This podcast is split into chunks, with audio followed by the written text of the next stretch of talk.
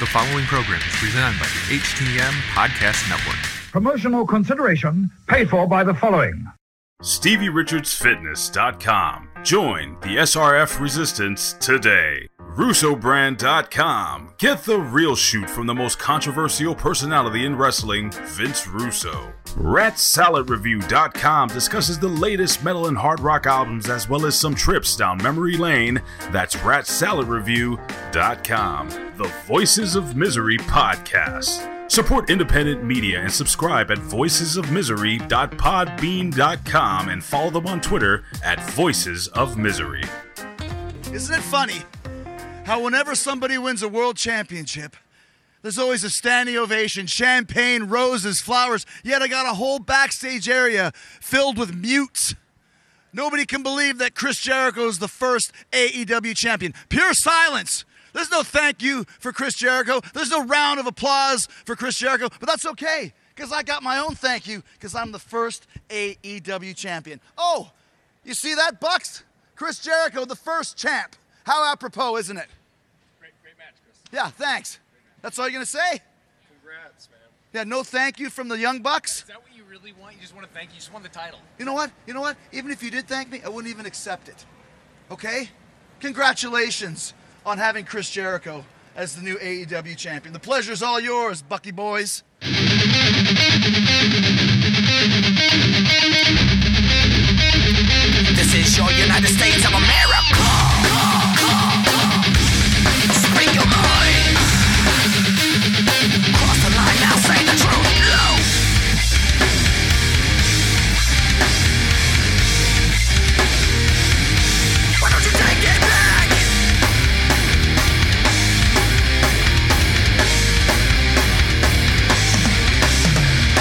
Monday, September second, twenty nineteen, and you are tuned into the anniversary simulcast of the Hitting the Marks Pro Wrestling Podcast, powered by the Roar Network at the gorilla position dot com.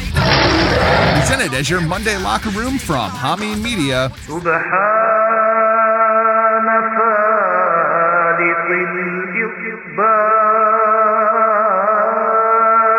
And in association with Last Word on Pro Wrestling dot com. On this week's show, we're going all out, taking a trip to the U K, some New Japan, and of course, your Raw and SmackDown previews. But before we dive in, it's my obligation to remind you this is a podcast by the fans for the fans, bringing you all the news that is news from across professional wrestling world. Find the entire H T M Podcast Network online, hitting the marks dot com, as well as Hameen Media, hacker hameen dot podbean dot com. My name is Jargo. I'll be your host for the day. That's my tag team partner. He's the man, the myth, the legend, the real R B V. Rick, happy anniversary. It's me, it's me. It's that honor, the beat of the beat. Rick Vickery. And yes, as you said, celebrating two years together, looking forward to a, a big third, the big number three coming up. But hey, this is this is such a momentous show. So much going on this past weekend. We had to bring them together for one super show, Hitting the Marks Pro Wrestling Podcast. And of course, where we made our name right here inside the Monday locker room. Jargo put together a hell of a run, and I'm looking forward to uh, to reliving this past weekend with you. It's been an absolutely insane weekend. Rick, did you get to watch all of these shows? I, I was able to take everything in. Uh, I know you and I, you know, we're usually back and forth during every show, but it was so busy, so much going on. Uh, you had so much record time, so much notes to be taken. We, we didn't get to kind of go back and forth as we usually do. So for a lot of this, for all of these major events, it's going to be the first time we've really got a chance to talk about them. Yeah, my myself and the Andrew Bello, we got together and we did the Hitting the uh, Tea and Crumpets for your uh, Takeover Cardiff review, as well as uh, myself and Matthew Shaffer Gage got together for A E W Saturday night to cover All Out. Um, Rick, of course, we had New Japan in there as well. This was an insane week for professional wrestling, and the W W E is such a minuscule footnote at the bottom of this run. Three years ago when we started this thing, did you ever even think that was a logical possibility? Well, you know, going back, I actually, uh, it was, you know, reflecting about everything that we've been able to accomplish and where we were and the road that we had traveled to, you know, where we are now. I, I went back and I listened to, to, to quite a bit of some of the old material. You go to those early days, they were heavily dominated uh, just, you know, by W W E talk. And, you know, there really wasn't so much going on. And it it really, you know, brought into the light how much professional wrestling has changed just in the two years that we've been podcasting together. You know, now we're to a point, you know, on any given show, you know, the W W E, it, it seems to be down the list, you know, more and more each and every episode as, as these other promotions are growing and talents are emerging, and we're kind of broadening our horizons and, you know, kind of filling up the plate with some, with some different, uh, you know, eats, if you will, there. Uh, but it, it's, it's pretty remarkable. Uh, and I know this, you know, this past weekend is a perfect example of that. Before we jump into that, I got to give a major shout out. Uh, he did an incredible job keeping everyone updated on the latest news across across the board, everything that was happening. And that's, of course, William Alcea. Uh, he was all over the place with, you know, tremendous breaking news and alerts and updates. Uh, I mean, the guy was absolutely busting his ass. Uh, you know, outside of yourself, Jargo, he might have been, you know, the hardest working man in the business this weekend. Well, I was just watching it, man. He was actually reporting on it as uh, he was going, uh, which is just astonishing. You can get Will's updates inside the Hami Media discussion group over there on Facebook as well, over at last word on pro wrestling dot com. I mean, those guys had everything covered this weekend. Yeah, I mean, they were, they were all over the place. It, it was remarkable. Anything that you needed to be in with, uh, those guys were on top of it. Also, a shout out to the gorilla position dot com. I saw Ryan was pumping out a whole bunch of content this week, and then for some reason he took time off to watch some college football. Huckleberry, did you get to watch any college football this weekend? I was able to, you know, because we were recording. I was using that as my college football time. Yeah, I did. I had no time for college football this week. Hey, uh, how did how did Miami, Ohio? How did Miami of Ohio fare at uh, Kinnick Stadium? I haven't seen the score yet. You know, you know what? I was going to save that for hashtag H T M Sports. Uh, you know, apparently you, you got these these young, bright kids from Miami of Ohio, our, our future great leaders from the great state of the Ohio here, uh, one of our higher education systems that we have. Uh, and then these, these bullies, uh, these, these ruffians, these rednecks, if you will, from Iowa, Uh, just coming over and just manhandling them. Yeah, just just kind of whipped their ass, didn't they? We uh, we also had a big clash here inside the state. You and I giving Iowa State all that they could handle out at Jack Trice Stadium. What games were you watching this weekend, Huckleberry? What was uh what was the uh, Yano State University up to this weekend? Well, you know, they uh, they handily won. They had Florida Atlantic. Uh, they came out with very strong, scored on their first four scores, and then, then it kind of pulled off the dogs. You know, it was. They show a little bit of mercy to little guys, and you didn't see that across the board. Uh, you know, another big one that jumped out to us because I kind of thought it was funny going in. Uh, you know, Duke was having this big campaign. You know, it's, we can we can silence everyone if we can go out there and shock the world against against Alabama, and it ended up being like forty-five to three. Hey, it was that was much closer than I thought it would be. So it didn't really silence anybody. I, I guess. Well, you got the two big ones here, and you'd mentioned Ryan Kay. Uh, but I went over to gorilla position dot com. He and I were having a little bit of fun in a in a discussion thread, putting over Florida State for their first half, and how we were we were just kind of joking, hey, they're going to win the national championship, and then they, they go down and get uh, they pull one eighty and just get embarrassed in the second half, lose their game. I think I know another big one is uh, we had Oregon losing. Uh, that was that was not so much of a surprise, but you know, pretty much a, a big the season's over there in Oregon. And Tennessee absolutely getting shocked. Uh, they had hopes of, you know, to eventually moving into the top twenty-five and all that. That seems that, that that's all out the window now as well. But everything else pretty much, you know, pretty much went par for the course. You had the big, the big dogs versus the, uh, you know, the, the mid majors, and they play out as they usually do.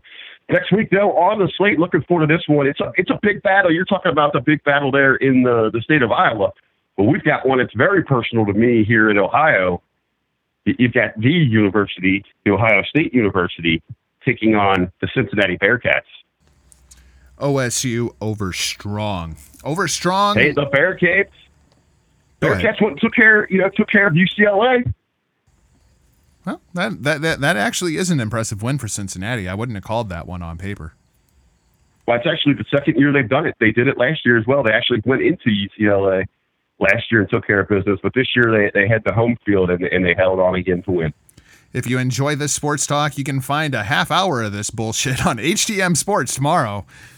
We record uh, four thirty p.m. Eastern Standard Time. Um, Huckleberry, let's talk a little bit about All Out. Uh, that seems to be kind of the buzz of the professional wrestling world right now. Before we jump too far into the show itself, what were kind of your overall thoughts on it? The production, the commentary team, the look of the show. What what did you think of All Out? Well, you know, looking at it now and going and what I've been able to read and see some feedback from others, you know, to kind of gather the, the general opinion, uh, it, it seems, you know, a lot of people are kind of down on this show. And maybe because, you know, a year ago as we were there and the excitement level that was involved with, with All In, and, and even going, it, it seemed like that had faded a little bit because this was a much different story than last year. It was, you know, against the world. Can they actually do this thing? The excitement to, to kind of, you know, rock the ship a little bit in professional wrestling, fuck, you know, fuck the norm with, with, with what we get with W W E. Uh, but this was a much different story. This is this was truly about establishing what All Elite Wrestling is going to be about. I know they've had the other shows, the, the Double or Nothing, uh, the Jacksonville show, the the, uh, the gaming convention, all that. Those were more of novelty. Uh, just trying to get you know get get themselves grounded, figure out what they're doing. All Out was very real about the promotion going into television, introducing talent, what we can expect. They were really setting setting the table for us. In many ways, with their undercard, I think it was a bit of a swing and a miss. Uh, but when you get to the meat and potatoes of this thing, I, I thought they delivered uh, delivered quite well in the ring. Uh, production-wise, things seem to you know go okay for me. We've seen improvements uh, where each they're not continuing to make the same mistakes, and that's a that's a very big positive. And overall, I, I feel good going into television for this promotion. I'm I'm kind of hit and miss with this show. Um, and the biggest issue that I had with this show was it was just too damn long. Rick, there, there's no reason to be having these five hour long shows in twenty nineteen when we can watch everything on demand. Anything over three hours is just too damn long. If you would have gave me six matches, if you would have gave me the Women's Battle Royal, Private Party, give me Kenny and Pac, give me Cody and Spears, give me the Lucha Bros, and give me the main event. That's all I needed. Everything else you could have cut from this show and people would be raving about this thing. They put too much filler crap inside of this show. Well, and, and I do agree with you. When you get into any kind of wrestling show, when you go over that three hour mark, you're, you're really pressing your luck. I mean, you've got to have something extremely special to go along with it. And, and I make the comparison to last year at All In. That worked going over three hours because of the access they had to almost the unlimited star power. You know, that wasn't the case this year. You didn't have the, you know, those true working relationships with, with Ring of Honor, Impact Wrestling, New Japan. It, it, you were kind of, you know, you were playing with with your own your own deck this year, and and I understand why that they, they went to, you know, they went to, as long as you did, and they added the matches that they had, because th- that they really needed to introduce. Uh, continue to introduce a, a lot of these talents. Now, now, perhaps I would have gone a different way about this, but I understand why they did it. You know, maybe they could have used this, you know, some of this filler time, cut some of these matches down, but really hype that people need to be going to follow them on social media, you know, over the course of the next month so that they can learn about this, this complete roster. And, you know, put over how amazing it is and how diverse it is, and it's It's like nothing you're going to see anywhere else on, on television. You know, put over the social media. You've got to be a part of this, but then you're running the you know you're running the risk of, do people actually follow through with that?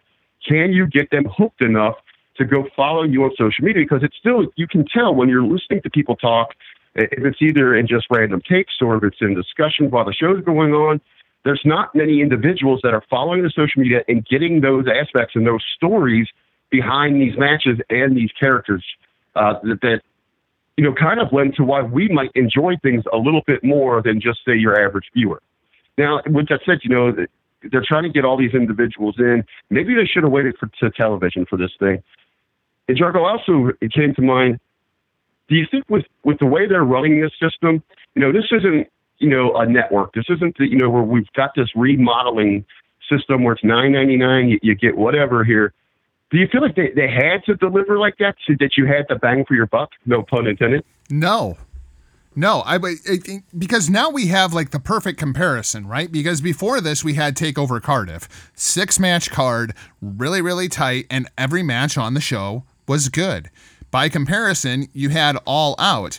And as I'm just kind of scrolling through the card here, I'm, I'm talking about, I would have cut Riho versus Haruki Shida. We could have done that on the first week of T V and moved the championship match back by a week.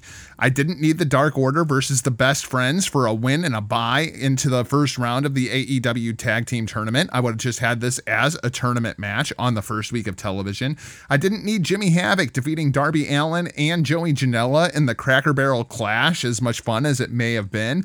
And I didn't need S C U versus the Jurassic Experience on this show. Just give me Private Party Party versus the Party Poopers. Give me the twenty-one woman Battle Royal. Give me Cody and Sean Spears. Give me Omega and Pac. Give me the Lucha Bros and the Young Bucks. And then give me your main event crowning the first champion. Those six matches were the best content on this show. And if you take out all that filler, this card matches up completely with Cardiff. The reason the Cardiff show was better was because it was less. Less is more. And you know, really, to, to speak to the uh, the N X T U K show, that brand, it, and I've been saying this for a while. It, you know, it's, it took a little bit for you know me to catch on with it, for it to grow. I mean, uh, but it is absolutely, you know, arguably, you know, my favorite thing inside W W E. I absolutely love what they're doing over there. Love the presentation, the commentary, and you know, how they handle the you know the characters, the, the storytelling, the overall booking of it. Absolutely, absolutely enjoy N X T U K, and you are correct, man. This. This takeover of theirs, they knocked it out of the park. Yeah, I, I completely agree. Let's uh, let's jump into the big stories coming out of All Out. Number one, of course, Chris Jericho defeats Hangman Page to become the very first A E W champion. And, Rick, I, I thought that this was kind of a, a foregone conclusion, that everybody was kind of on the same page, that Chris Jericho was the logical choice for this, but that is not the case. Social media has responded, and it seems like this was a very polarizing decision. Uh, that I do not understand. I, I just wonder if they're looking at the big picture and establishing this thing and realizing, you know, you're getting set for television. You're trying to draw these eyes in it. And as we t- just talked about, you know, how many of them are following on social media are really getting to know and learn Hangman Page? That, Jocko, you're getting a lot. Your sample group is the internet. And we do have to remember it is such a small part of that general audience. So, you know, with Chris Jericho, it's going to bring more attention to your product. I still stand by that one hundred percent. Oh, I, I completely agree with you. Um, and I think it, they're more so leaning towards Jericho shouldn't have even been in this match. And if Hangman wasn't ready for this match, then this shouldn't have been the match. Um, one of the, the big people that's fueling this conversation is Baron freaking Corbin. That's right. Constable Fuckface has taken to Instagram and caused quite a stir with his comments. So for all the shit W W E gets for having older guys go over younger talent, friendly reminder that the current A E W world champ will be forty-nine in November. Now, I like Jericho, but keep that same energy. And then Baron Corbin chimes in and he says, all of these smarks have hated and complained about everything we do. Now they are forced to love everything these guys do, even when it's the exact same thing. It really shows how dumb they really are. Now, I, I, I've got two different takes on this thing, Rick. Number one, this is not applicable because Chris Jericho is having the best matches that he has had in the last twenty years. And I don't think that there's any question about that. When you look at the matchup against Naito, when you look up the matches against Kenny Omega, even this match against Hangman Page, these are much better matches than what he was having inside the W W E. It's not like Jericho's out of shape. He went out there and he went twenty-six minutes with Hangman Page. They're putting Goldberg over young talent in three minutes. Well, I think it's at first when I read this take, when I saw, you know, Corbin's, you know, what, what he had to say about this thing, I, my, my immediate thought was, oh, you, you effing marktard. And then I paused for a moment and realized what was going on. It was like, oh, okay, Corbin, you, you almost got me. You almost had me. Of course, Baron Corbin understands what this is. He understands what's going on. This is him getting some more heat on himself. Yep, that's exactly he, what going, it is. It, He's going and attacking this hip new thing. That's what he does. That is his persona. So, you know, actually, bravo, Mister Corbin. This is this is exactly what the Baron Corbin character would say, without any question. Exactly. Exactly. And, you know, you look at his recent success, uh, you go to WrestleMania, what did he do? He put down a legend like that. Someone that, you know, that was there when Jericho was coming up, that they've shared the spotlight in W W E before. And, you know, and Kurt Angle, when he put him down.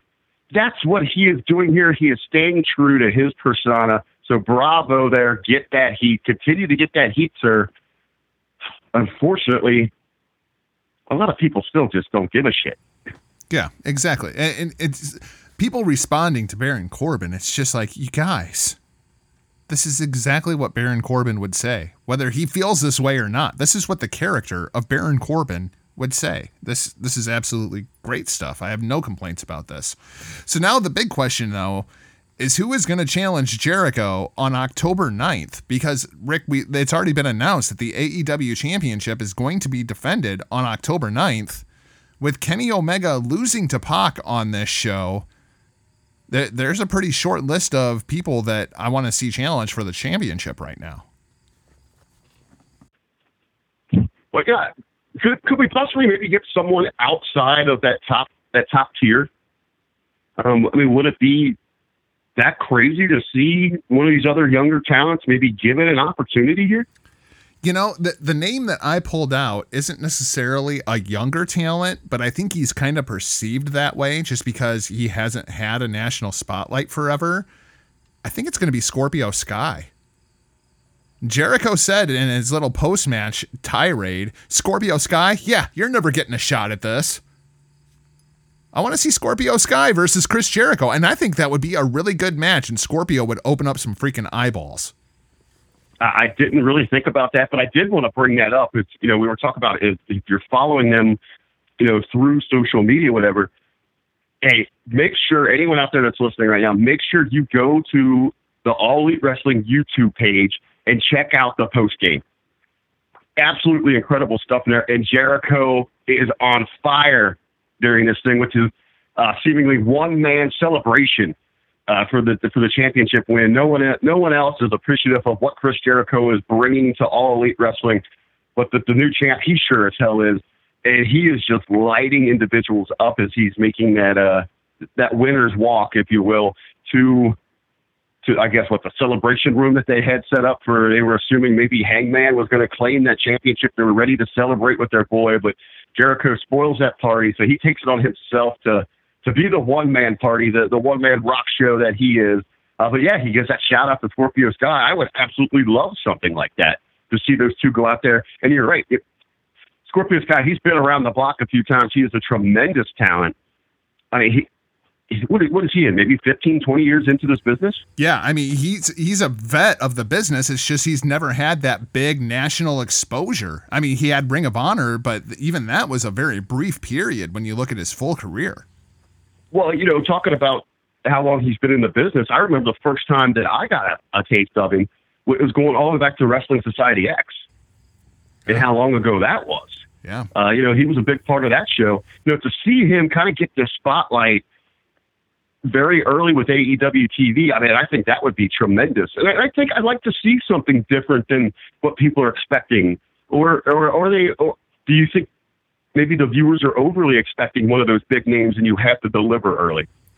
I just, I don't know who, there. there's nobody necessarily primed for that spot right now, unless it's Cody. And if it's Cody, people are going to freaking riot. I mean, I even saw it on Twitter and on Facebook during All Out. People were pissed that Cody won this match. Yeah, and it, that made more sense, you know, because they're, they're They're not looking at the bigger picture. What's happening here? You know, this that was part of the story in a feel-good moment. There, it, it's not about Cody trying to put himself over, trying to be, you know, in that perceived Triple H position. That's not a, what it is at all. It it made sense there because you have that huge freaking pop, that that spot with Arn Anderson. What are you gonna you gonna pass up on something like that? And then and then even if you do, you know, you go through with Arn, you're gonna ruin it by having Cody get defeated. I mean, people are buzzing about that Arn Anderson spot, and that would be completely tarnished had Cody not been able to follow through and win that match. It just made perfect sense there. I do agree Cody shouldn't be put in that spot on the, you know, for that, that championship opportunity on television. The other name that kind of comes to my mind if he's cleared, but I, I kind of want to stay from, away from former W W E guys, would be Moxley. Yeah, and it feels like there's much more of a story going on between Moxley and Kenny Omega than there is anything between Moxley and Jericho or Moxley's pursuit of a title. And if wins and losses matter, Moxley hasn't even had a match in A E W yet. Could, could you go back and give Hangman another opportunity uh, and then get Pac involved? I mean, I guess you could. I mean, we did see Hangman and Pac get involved in the post-media scrum as well, with, with Pac coming in and interrupting Hangman's press conference. That obviously is going to continue. And I assume that that match happens at Full Gear, November ninth in Baltimore. Yeah, I mean, I think that we're going to continue building towards that. That's going to be that's going to be a big marquee match for that event. Yeah, absolutely. I'm looking forward to that match. That's the match that we got robbed of at Double or Nothing. Yeah, I mean, I think there's, I think it's, it's a good problem for, for A E W. There's a number of directions they can go in, and it's going to keep people guessing. It's just so hard when they say that, you know, championship opportunities are going to be determined by win-loss record, and wins and losses are going to matter. And we have such a small sample size right now that, you know, Kenny Omega is one and two. Cody has the best record. He's got to be what, three and oh now? You know, there's just not a, a big sample size to be determining championship opportunities. Well, and I think, you know, taking that into consideration, Jargo, I mean, don't we give them a little bit of leeway early on, you know, to not hold so true to that? Well, and that's what I'm thinking. Maybe they just say, okay, Jericho, you get to choose who it is that you want to face.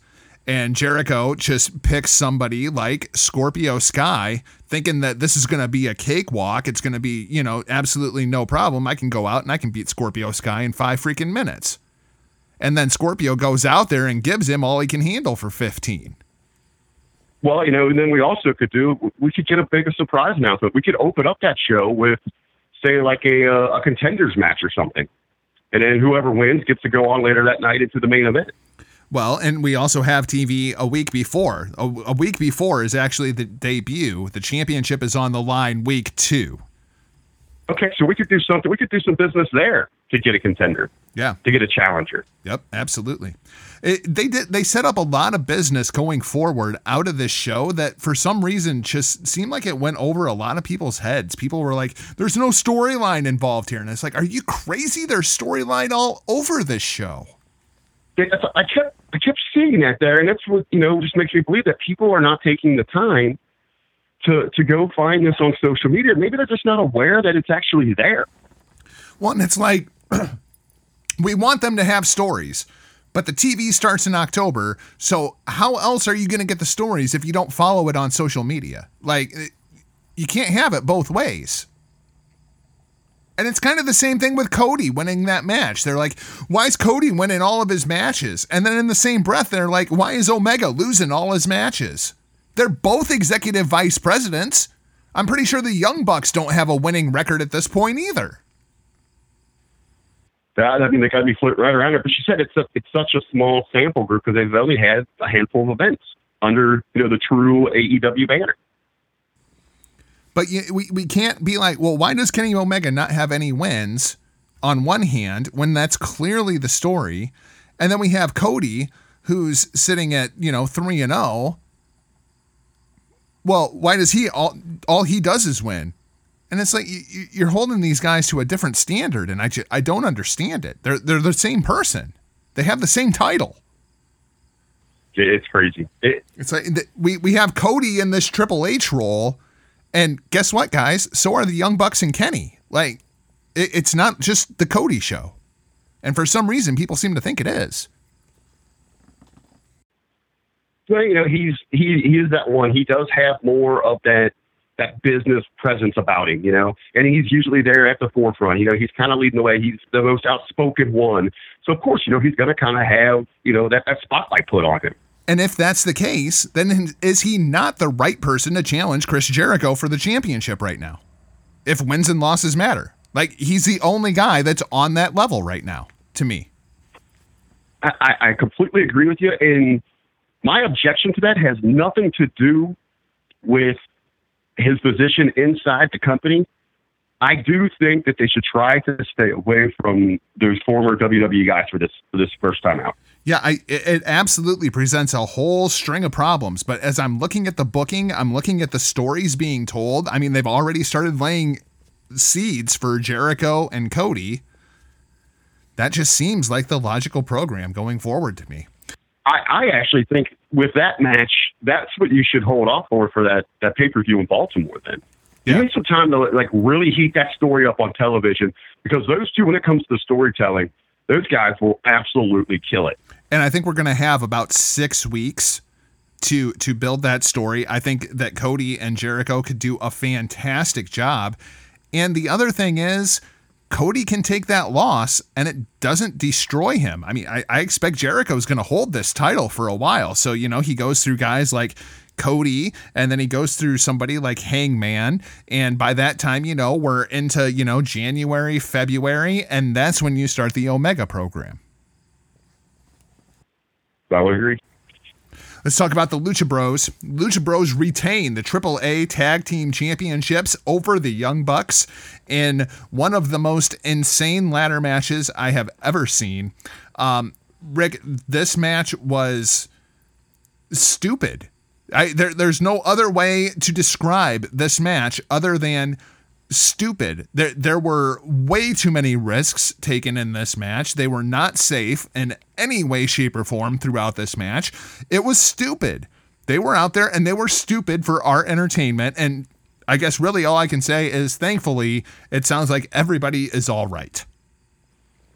Yeah, it seems like everybody has survived. I mean, this was... This was beyond, you know, what we usually describe as a, as a car crash. Yeah, uh, I mean, this was, was stupid. This was Armageddon. I, I, I don't know how else to describe some of the spots that we saw inside of this match. It was stupid. Absolutely agree with you. Hey, and this goes back to what we've been talking about for a while. We've had a recent string of ladder matches, and it was, you know, it's all about going out there and one-upping one another. And it was all, you know, the the, the standard, the bar was set, going back to ladder wars. And, you know, each and every time that we've seen one of these things, it was, okay, you know, who's going to take it to the next level? Who's going to win this thing? Well, no shit. And these guys went out there and, and gave everything to take this thing to the next level. And it, it just, it became absurd for a match. Is it overexposed at this point? Like the ladder match gimmick, is it just overexposed at this point? Like, I feel like if I didn't see another ladder match for a year and a half, I'm good with that. Oh, I agree with you one hundred percent there, John. It feels like we're getting one like every six weeks from, yeah. you know, a different promotion in a major show. Yeah, and it just it doesn't mean nearly as much as it really should. Uh, then we see the appearance of what I am calling the Dead Presidents. Rick, what do you think of that name for the artist formerly known as L A X? Dead Presidents. I, I think that could grow on me, man. Yeah, I kind of like that. Yeah, I mean, I, I I dig the masks, them them coming out in the Dead President masks, and then, of course, you know, when you're talking about Dead Presidents, you're talking about counting money, which I, I think they could absolutely make that gimmick work for them. So now we know L A X is in A E W, and immediately, I don't want to hear any more talk, any more debate over who has the better tag team division. The answer is A E W. Oh, hands down. I don't I don't know who could even present an argument against against that statement. Oh, I've seen arguments about that statement. Yeah, you, well, you see arguments about anything, but do they make sense? Or are they just coming from nonsense mark tarps? Shout out to Jimmy T. um... And I'm also good with the Young Bucks and the Lucha Bros. Rick, this is the sixth time that we have seen this this year. I, I don't need to see this match again for a very long time. I really wish they would have kind of built this thing around is, okay, this is it. For this chapter, who is going to claim this victory? Because these guys have been, they've been raging war around the globe for a while now. And did you say, how many times did you say six? Six times this year. And that's just in, in standard tag team action, correct? That's not like all the six mans and stuff that we see? I'm, I'm not sure. That's a stat that they gave out on the show. I'm not sure. Okay. Okay. So because that feels like a lot more to six than me. I feel like, you know, we're talking about ladder matches. I feel like I see this match every week somewhere. Yeah. I mean, because we've seen this match a couple of times in triple A and Now in inside yeah, A E W so two or three times. You talk about you talk about overexposure, but you know what? It, it is it has been fun. I mean, this has got to be you know one of the feuds of the year candidates. I mean, not not maybe it is you know right up there for feud of the year. I, I wish we would have gotten maybe where we would feel feel nice and a little warm knowing that they're gonna they're gonna wrap this thing up for a little bit. I'm afraid they're not though. I'm afraid that what they're going to do is a triple threat. Is end up taking this thing right into their own division? Well, because I mean, because with with, with the Dead Presidents come out, right, and they, they attack the Young Bucks, but they also took out the Lucha Bros. So, like, I'm just terrified that this thing ends up a triple threat. And I don't necessarily want to see that at this point either. I would re- much rather just have, like... And I mean, not like we haven't seen L A X versus the Lucha Bros a million times thanks to Impact Wrestling in the last year, you know? Right. Uh, and that's a problem with the Lucha Bros, you know, because they've been working everywhere. And, they, I mean, you know, tremendous for them. I mean, they are absolute workhorses, but the overexposure, you know, between, you know, just for even television, outside of the indies that they're, that they're on every weekend. But hell, I mean, we've seen them in M L W, Impact Wrestling. We got them now in A E W. I mean, these guys are everywhere, and it's, that's great that they're getting the work, that there's the demand for them. But you get to a point where you know only you can only take so much before you just start to become numb to the style and their matches, where you're not you're not actually being wowed anymore by what they got going on, and then you get to the point where you even kind of you kind of tune them out a little bit because you, you've seen the same act over and over. I think they got to get the Lucha Bros away from both of these teams for a little bit. Let them worry on something else. Get something else going. This tag team division is deep. There are other teams that they can get into programs with. And, of course, you got the bigger dynamic is the tournament. What's going to happen there? You had mentioned, Jargo, about L A X attacking both teams. That doesn't necessarily have to, you know, have to transition into a triple threat because we did see that with Moxley. I mean, he attacked Jericho and Omega. And then the focus just became Omega, but it left, you know, it planted the seeds for issues with Jericho down the road. Valid. Valid. Uh, right now, who are you leaning towards to win the A E W Tag Team Championships? You, you know, at this point, I think the team that's going to probably gain the most from it and will help the division is I would absolutely go with L A X. And I say that going back, I want to reference a conversation that you had with M S G uh, during the review. Is it seems, you know, as as great as talents they are, and people in the know recognize or, you know, over the top about them joining A E W, the general recognition doesn't seem to be there for L A X because they were only under that Impact umbrella. And if you, you know, jokingly comment, what are they going to bring those those faithful seven thousand viewers with them? Yeah, I mean, and that's no disrespect to anybody. It's just nobody's watching Impact right now. Yeah, L A X was the top of the Impact food chain, but you're the top of the food chain that nobody's eating. Well, yeah, it's Impact Wrestling is putting on a tremendous product right now. Great programming all around. They've got some great things going on. And as you said, it's not an insult. It's not an attack on anyone. It's numbers. Those are facts. They don't have the viewers. They don't have the exposure right now. And as talented as a team as L A X are, I think they need something like that. If you can have them representing this brand new company that's going to be reaching, you know, these hundreds of thousands, and you got this prize spot on T N T, I think it's going to be something kind of different to that general audience. And it's really going to elevate them and kind of, you know, put them a little ahead of this, this war that we've seen where we assume that this thing is going to have to be carried by the Bucks and the Bros. Yep. I like it. Dead Presidents for A E W Tag Champs. Uh, Cody defeats Sean Spears. We talked a little bit about it there uh, earlier. What did you think of M J F as Cody's second? Uh, again, everything he touches is gold, man. Everything. And again, we're talking, you know, everything that Cody's been involved in here, it's heavily driven by storyline, and you have to pay attention to every little detail because everything is moving something forward. And that's something that I don't get, you know, what Cody's catching some of this heat, you know, why is he winning? Why is he in these spots? Because he is so good at what he is doing. I mean, this is in his blood. It's in his D N A. This is what his father did. They get you invested. You're on the edge of your seat because of the storytelling. And now in this match itself, you know, you're focused on what's going on with him and Dillinger, but there's other things unfolding. And the more, I guess, uh, dedicated towards Cody and loyal that M J F is, man, you get more involved in it, you get more involved in that, and you're intrigued to see how this thing's going to unfold. I mean, can this thing coexist? Or eventually, are we going to get some kind of jealousy, you know, going on? Are we going to get, you know, the Caesar and the Brutus, you know, deal?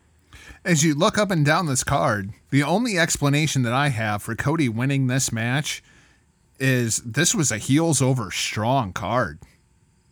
I mean, when, when you look at it, the babyfaces didn't win any of these matches, unless you want to call the Lucha Bros, you know, S C U. Is S C U really a babyface? This is the worst town they've ever been in, you know? Like, well, and you look at you look at the matchups.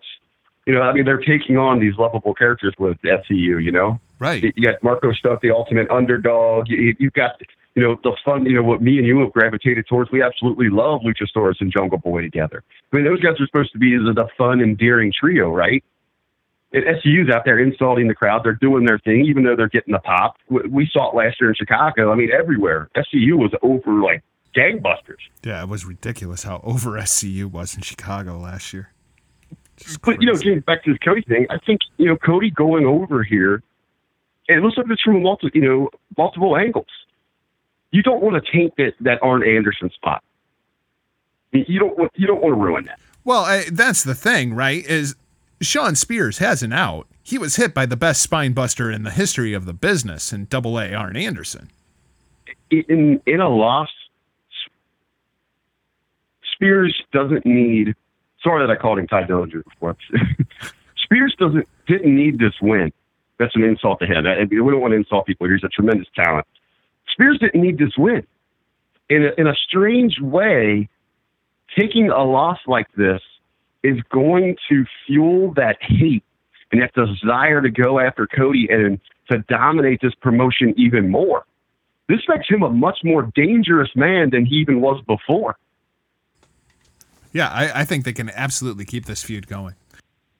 And it, it all around, even with Tully, to have Arn. I mean, Tully was always the third of that group. You know, it was always Rick, Arn, and then him.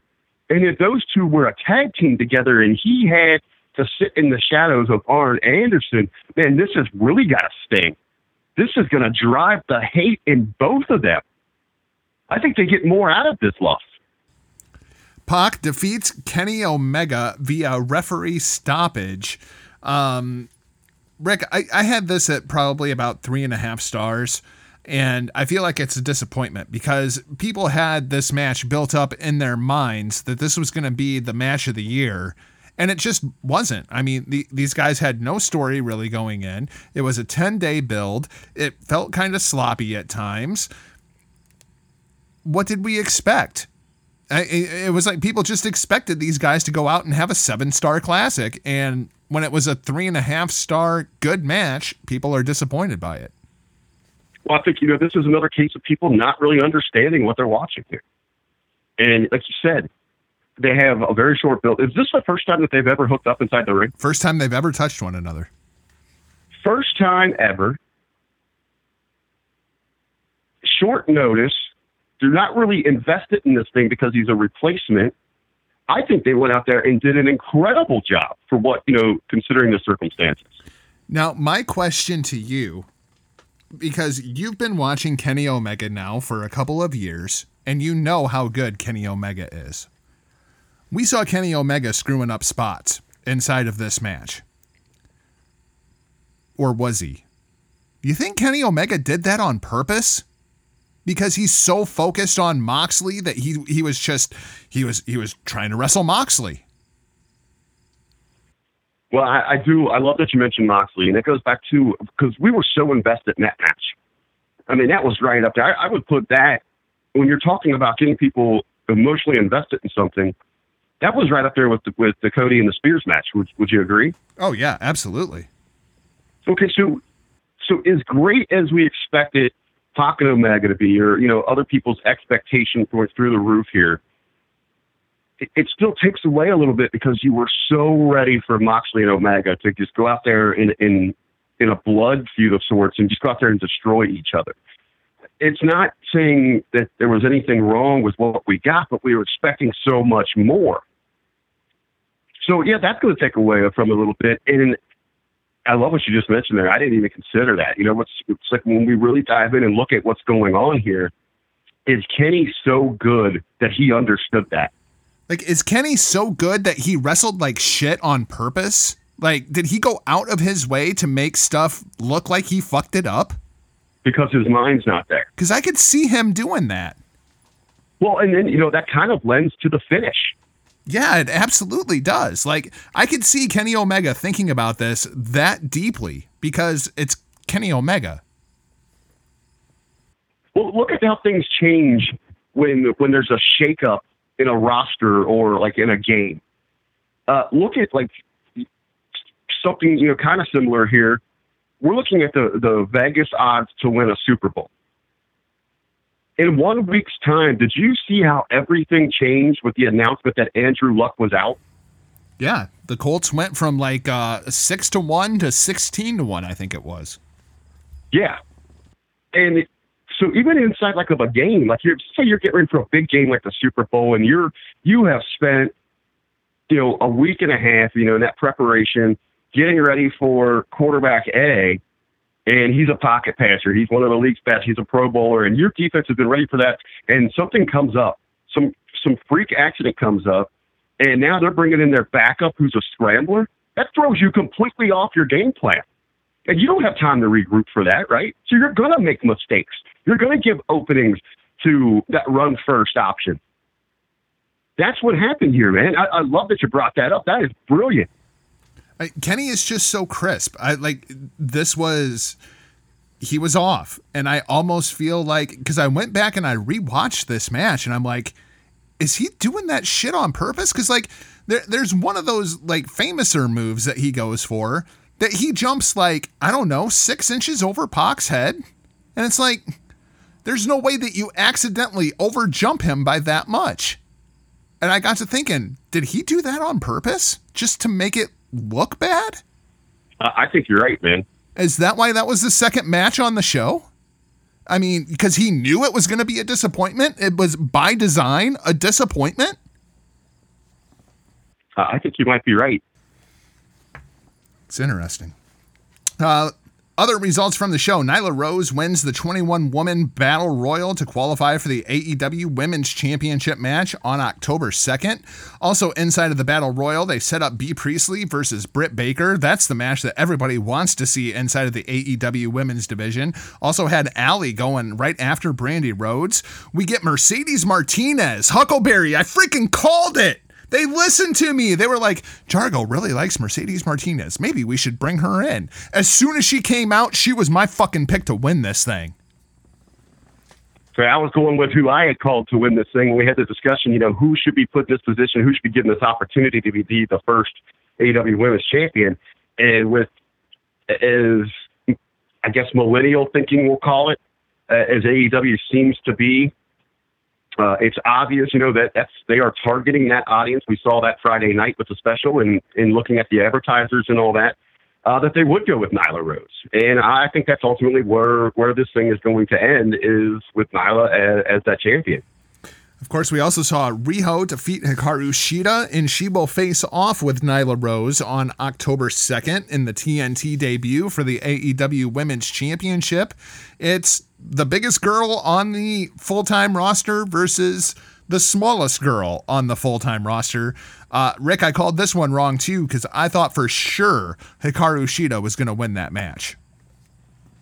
Uh, yeah, as it, as it was kind of going down, I, I thought that way as well, but Uh, like it was Rio. Private Party defeats the Party Poopers, Jack Heli- Jack Evans and Angelico. Uh, Rick, I-, I read something interesting earlier. I think it was on Bleacher Report. In their review of the show, said that after this match, Jack Evans and Angelico turned heel. Were they not heel to begin with? Because they are like the cockiest, most over ego driven tag team I think I've ever seen in my life. How how did anybody think they were baby faces before? Uh, I, I think this is more of a case of Bleacher Report not doing their homework. Bleacher Report, maybe you should go uh, over and make sure you're checking out the social media. I thought, I thought that was crazy. Jack Evans is a babyface. Like, I, I can't even imagine Jack Evans as a babyface.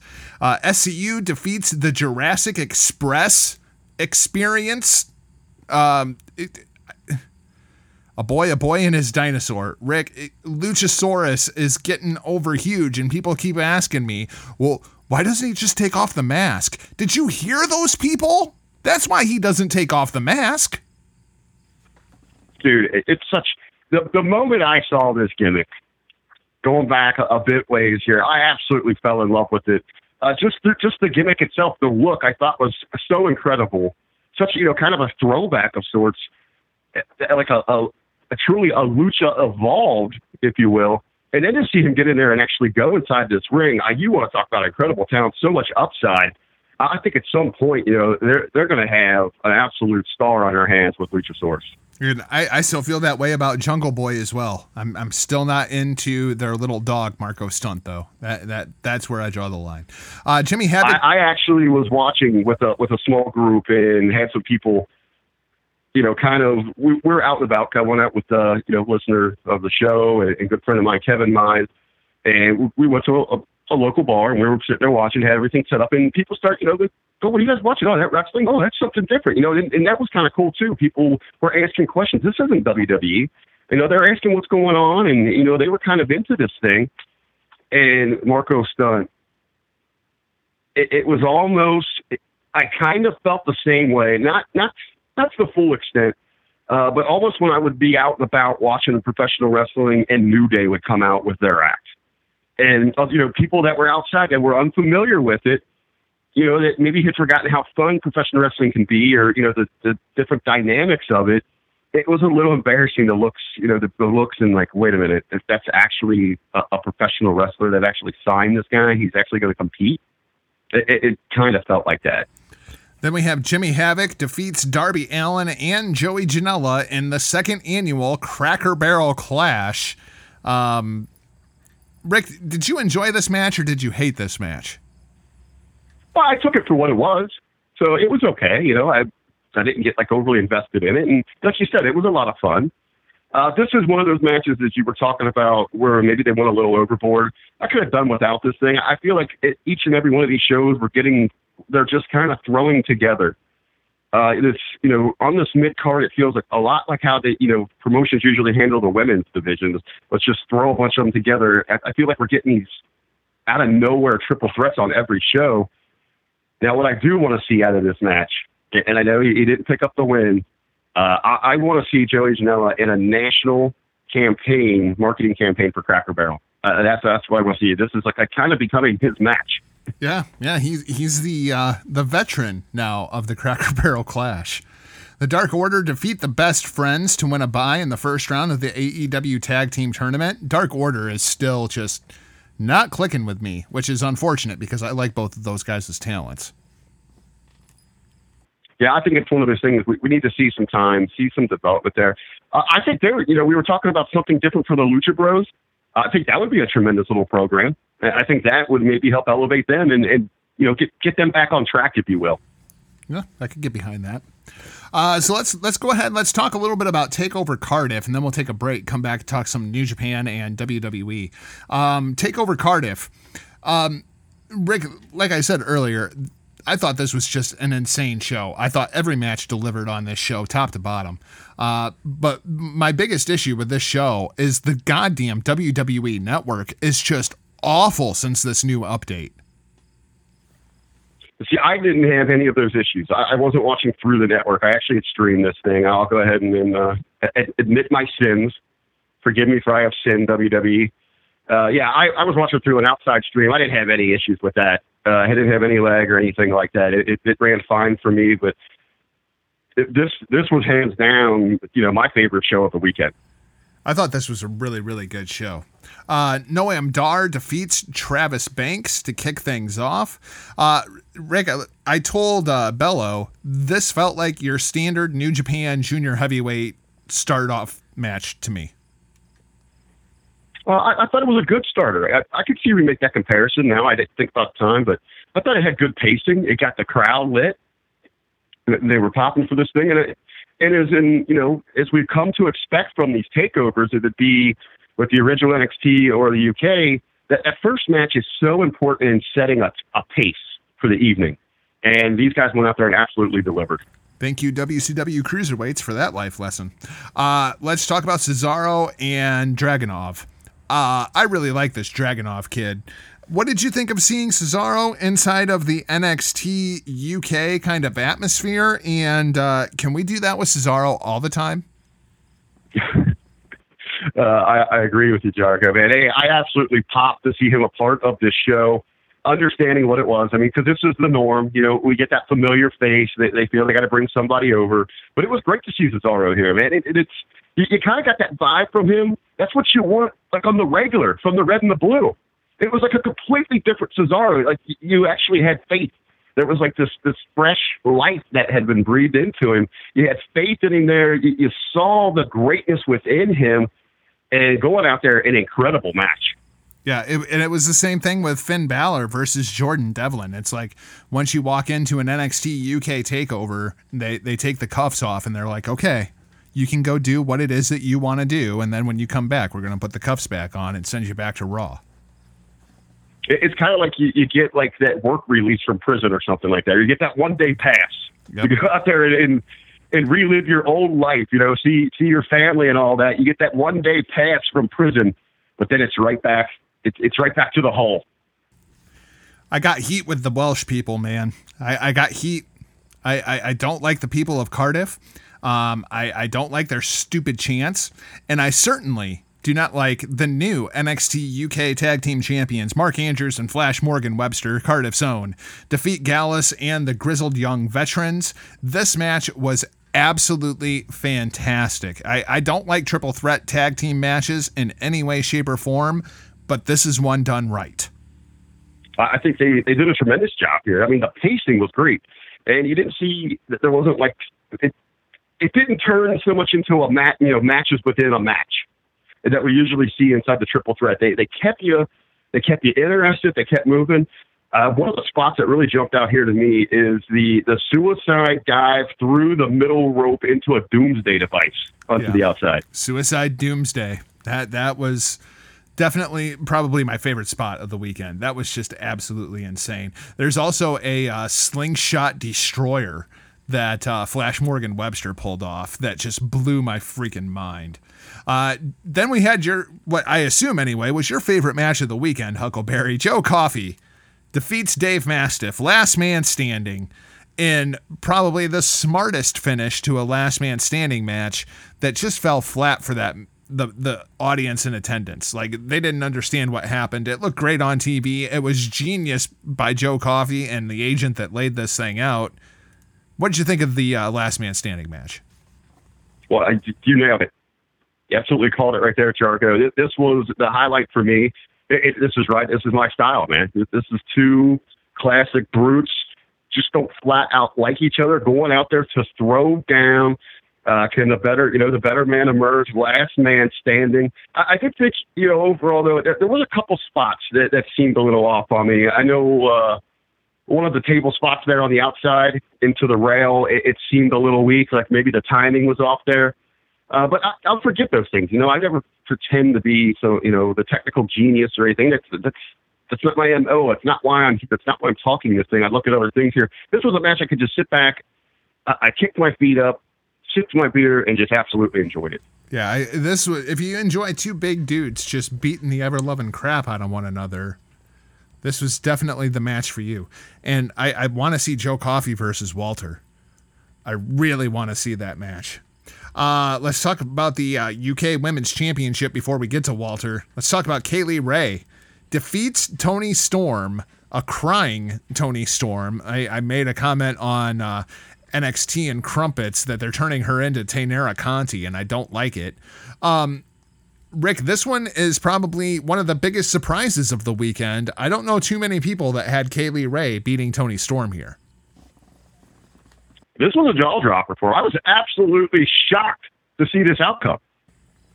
Yeah, kind of came out of nowhere, which makes you wonder what's next for Toni Storm? Are, are we going to keep this thing going, or was this a get ready to go stateside? We're sending you to N X T North America, like, because it, it just felt so abrupt.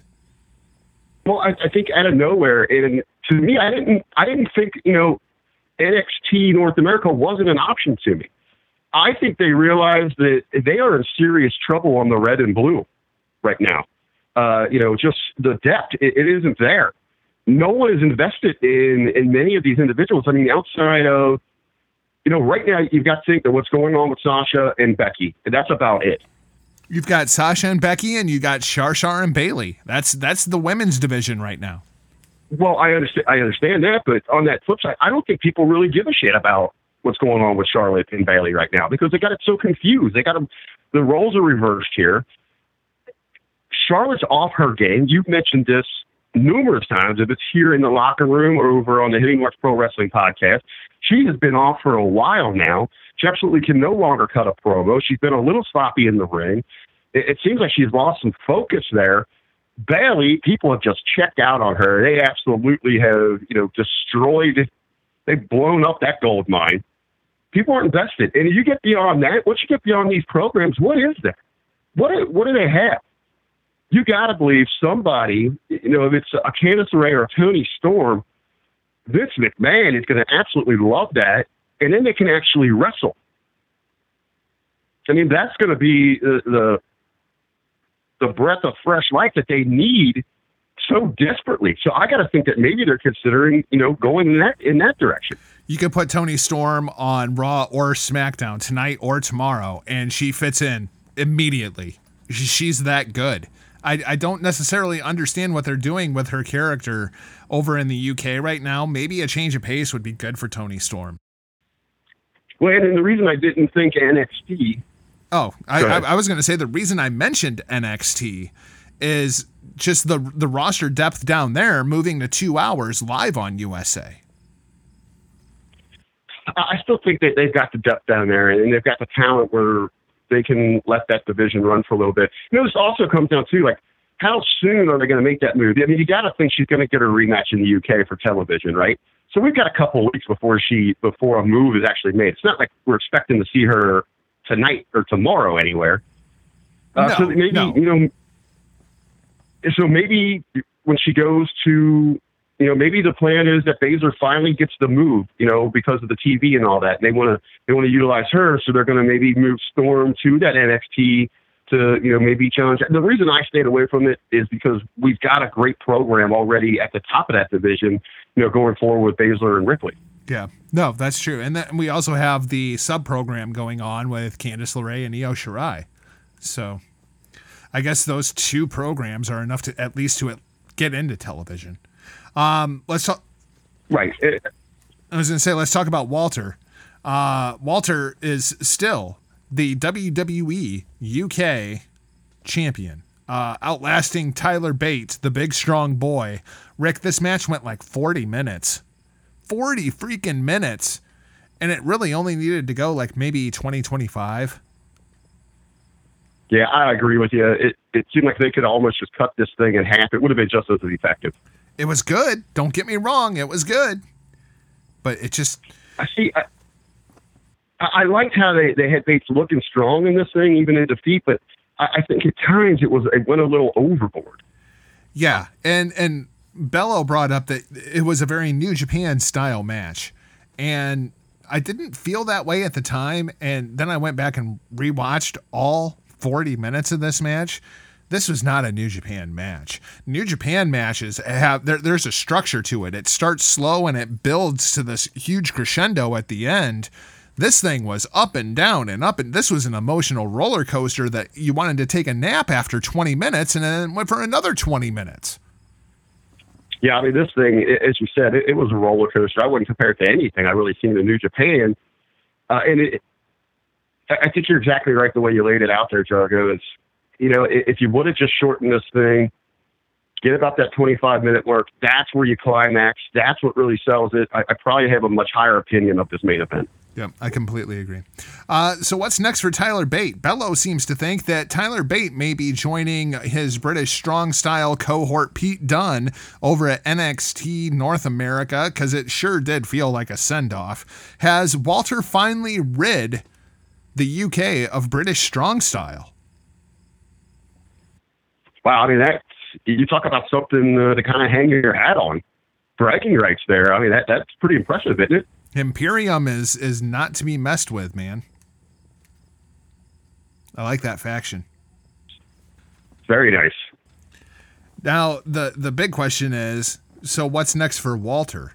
Because, Rick, there's... When you look at the N X T U K babyface singles men's depth chart, it's it's pretty shallow right now. Uh, Tyler Bate, obviously, at the top there. Pete Dunne has moved on. Obviously, Jordan Devlin is still in the mix. Travis Banks is basically a loser at this point. And that's pretty much it. Well, as, as you just said, you know, Coffey. Yeah, and, you know, there's a lot of people that seem to think that Joe Coffey is a heel, and, and Joe Coffey's not a heel. Joe Coffey's a good guy. He just wants to rule his kingdom the way that it's meant to be ruled. This is the same mistake that people make with Darth Vader. Darth Vader was the babyface. Yeah, you just had these uh, annoying little gnats that just were just kept just messing with him. Yeah, if, if people would just fall in line and quit screwing around and just let Joe Coffey rule N X T U K... I do like Gallus versus Imperium, though. Yeah, I, I like I like N X T U K being so down on their luck that they come to Joe Coffey and they say, we need you to get rid of Walter.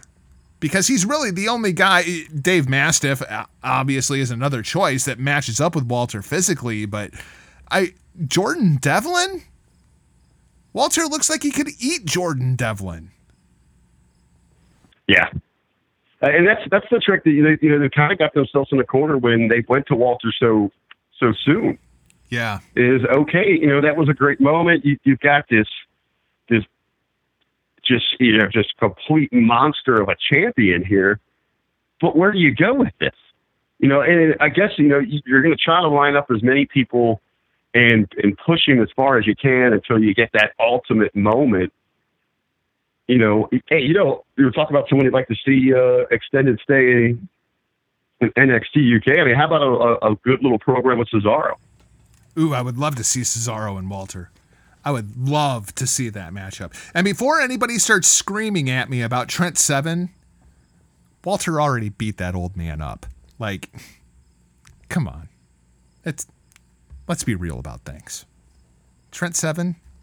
No, not happening.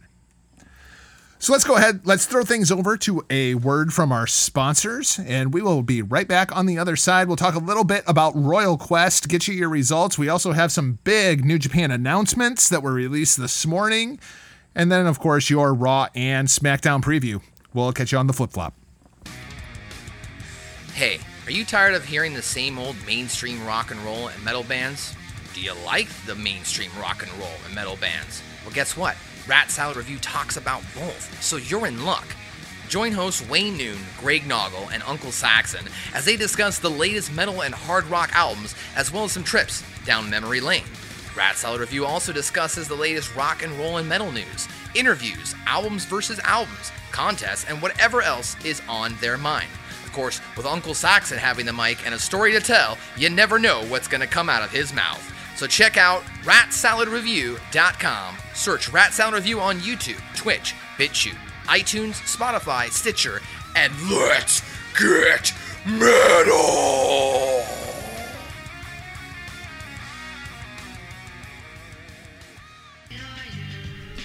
Y'all, I am Fidel Attacker Hameen here. I just wanted to take a minute and give a shout out to our boys on the independent media scene at Voices of Misery on Twitter. Give them a follow or check them out, voices of misery dot podbean dot com. They're doing the same thing we are, trying to build their platform, overcome corporate media by putting out great content for all their listeners every week. So check them out. Again, Voices of Misery, uh, wherever you get all your uh, content, iTunes, I'm sure they're on uh, Stitcher, Spotify, wherever you guys get it. Uh, listen, because they're hooking us up all month long. All the content you hear at Hacker Hunt whatdoesitmean dot podbean dot com is because they sponsored us this month. So do us a solid. Go back over there. Let's all support each other. We're going to overcome together this corporate media that is so bunk that none of us want to listen to it anymore. So yo, law infidels, that's not an ask. That's a command. Hacker Hameen says you will follow at Voices of Misery, or else I'll put some misery in your life. Yo, law. All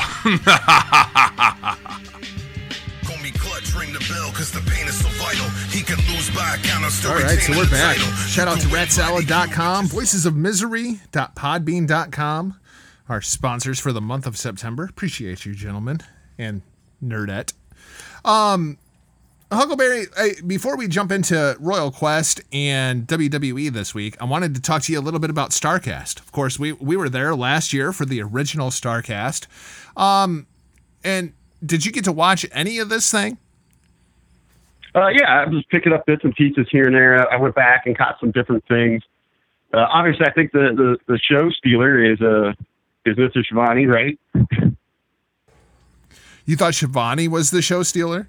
Okay. No, I, no, I mean, uh, with everybody's kind of uh, you know hyped up about what we're hearing, talking, maybe the surprise, the, the bit of fun from the event, if you will. But obviously, I mean, you're, the the big story is is the Punk conversation, which I, I caught some of this thing. I know you were really into it. Uh, I checked out on it to, you know, make sure that I was up to speed. I, I wanted to be there in real time with uh, N X T U K, but you followed through with it, didn't you? Um, I, I followed through until the, the Q and A started. Um, I can always go back and watch the Q and A, but I, I was curious about the interview. I was curious what Punk was going to have to say. Um, and I think really the most important thing that came out of it was that Punk wouldn't not take a phone call from Vince McMahon and Triple H. That's got to be the quote that everybody is kind of buzzing about. Um, Rick, do you think that there's any chance that that phone call is going to take place? Because even in watching it, just the my initial feeling in it was that was Punk calling their bluff. Well, I think, you know, again, Punk is very masterful in how he handles his business and how he presents himself. So, you know, if he has some kind of, you know, some insider there, you know, where W W E said, you know, they would work with anyone, they're open to different things. And they've always kind of painted, you know, this picture where the ball's in Punk's court. Well, he just kind of, you know, it's a volley back to them. Yeah, absolutely. Uh, so now it's it's not like he's completely walked away. He would, you know, forever turn his back on that fan base with side, what's inside the universe. Uh, he's put it out there. Hey, you know, I, I would be open for talks. You also got to believe, too, you know, he... It, it, it, like him or not, he's been a pretty pretty wise businessman. And, I mean, that's kind of obvious in what we've seen, that he was able to walk away, and where you see so many people could potentially crash and burn, he's sustained a great life, you know. Uh, he seems to be doing fine, you know, tremendous marriage. He's got to go out and explore some different options, chase some dreams, uh, you know, especially with with M M A and all that, you know, kind of being at the forefront of that. Uh, he's been doing pretty well for himself. But he's always looking to better position himself. And who who is it in life? And when you see all this money being thrown around that they have to spend right now, and how much they are relying on past stars to draw numbers, if you're someone like C M Punk, you want a cut of that pie, don't you? You would think. I mean, especially with the Saudi money going around. I mean, I think it's worth a phone call. You know, even if it's just for Punk to tell them to go fuck themselves, you know? Well, no, even at that point, I mean, if you can come to some sort of deal with anything, to just go do one of those Saudi shows, I, I know they, you know, they get so much heat for it, and mainly from you. Well, yeah, of course. I, I know, but realistically, if you're one of these talents, I mean, how, there's there's no way in hell you turn down a payday like that. Two million dollars for fifteen minutes. That's what you get. That's a going rate for C M Punk. I also thought the uh, Cody and Tony Schiavone interview was uh, really, really good. Very much enjoyed that. Um, let's let's talk about Royal Quest. Uh, kind of run through some of these undercard matches here, get the results out of the way. Roppongi three K defeat a couple of young lions, Ren Narita and Shota Umino, as well as Taguchi. Juice Robinson and Kota Ibushi defeat Haikuleo and Yujiro Takahashi. Robbie Eagles and Will Ospreay pin the defending tag team champions of the junior division, El Phantasmo and Taija Ishimori. We'll talk about that more here in just a couple minutes. Sonata and Naito defeat Chase Owens and Jay White. And then we get into the big matches, Huckleberry. G O D defeat Aussie Open to retain the I W G P Tag Team Championships. I thought this match was really, really good, man. Aussie Open came out and certainly made a name for themselves inside of the New Japan world. Yeah, this this was one of the matches that that you were looking forward to going into this weekend. You knew this was going to be good. You wanted to see how the Aussies were presented here. Uh, I think actually, you know, absolutely, they went out. And they have to be one of the groups that have emerged from this weekend. Is they got to be on everybody's radar.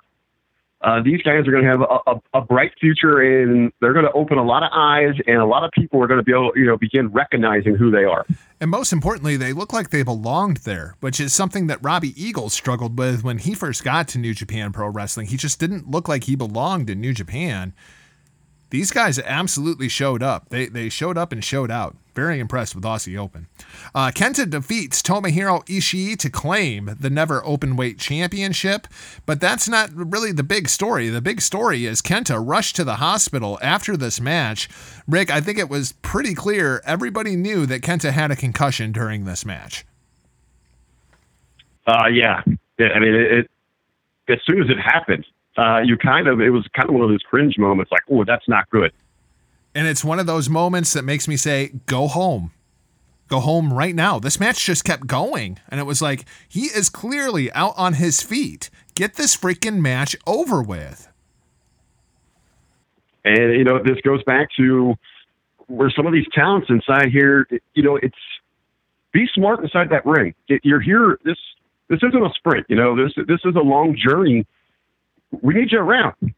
And if you got to cut something short, you know, it doesn't have to be deliver, deliver, deliver every single night. And unfortunately, you know, that's the mindset uh, that, that we're seeing with so many of them. And you're exactly right. It should have been at that very moment, go through some sort of finish, get this thing over with. You can come revisit it later once you make sure everything's cleared and okay.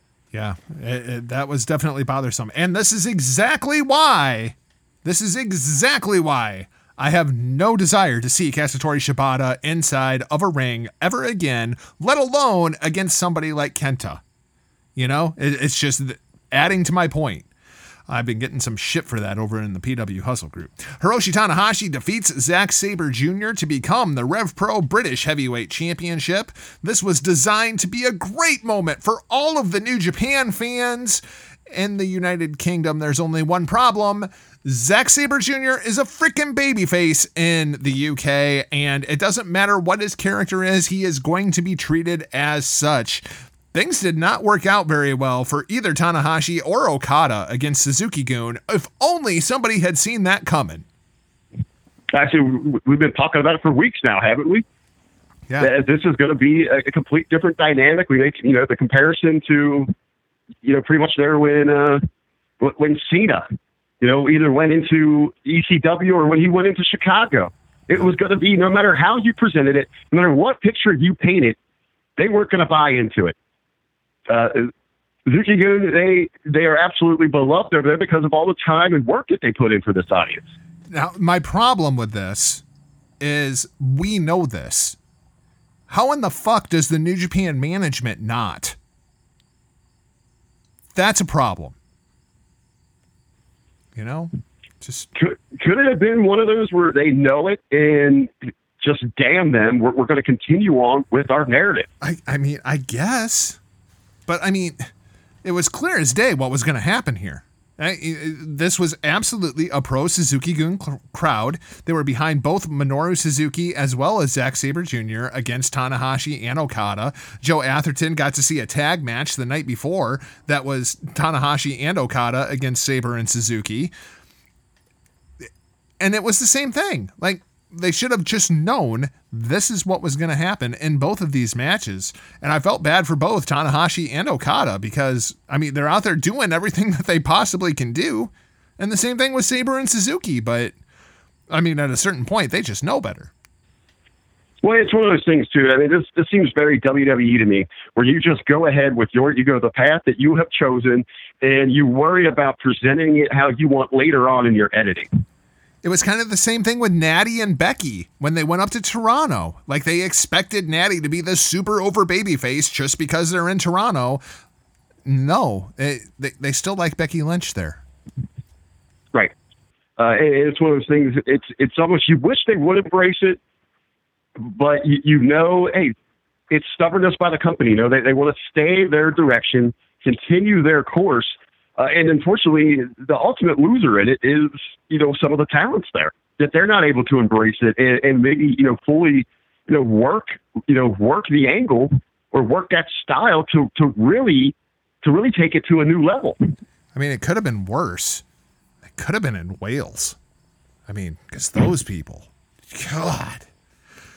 So Tanahashi defeats Zack Sabre Junior to win the Rev Pro British Heavyweight Championship. It only makes sense that a Japanese man would beat an Englishman for the U K Heavyweight Championship. And then, Rick, on September fifteenth in Japan, we're going to have the rematch for the British Heavyweight Championship with the Japanese guy defending against the U K guy.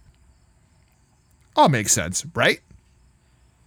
Uh, is that Steiner math? I think so. I think so. Kazuchika Okada defeats Minoru Suzuki to retain the I W G P World Heavyweight Championship. I don't think there was any surprises here. I think everybody expected Okada to retain this championship. But these two guys... Yeah, I, I understand. There's a lot of people that are ranting and raving about Walter versus Tyler Bate. Don't sleep on Okada versus Suzuki, because this was my match of the weekend. Well, every time these two go out there, if it's in any kind of combination, especially when they're just straight up mano a mano, I mean, it's it's freaking incredible. It's great, man. I, I Kazuchika Okada is the best wrestler in the world. I, I, I, I love Kota Ibushi. I love Will Ospreay, but God damn. Every time this guy goes out there and he just wrestles his opponent's match, like whatever you guys want to do, you know, like that's cool. I'll, I'll just wrestle that style match. It's, it's ridiculous how good Okada is. All thanks to you, Mister Russo. Yeah. Damn it. I hate having to admit that, but damn it. Yeah. Props to you, Vince. Uh, so we had some big New Japan announcements this morning. Tanahashi is going to take on Zack Sabre Junior on September fifteenth. Your a sub-main event on that show is Tomohiro Ishii and Yoshihashi challenging the Gorillas of Destiny for the I W G P Tag Team Championships. What the hell, man? Ishii and Yoshihashi? Hey, something new, right?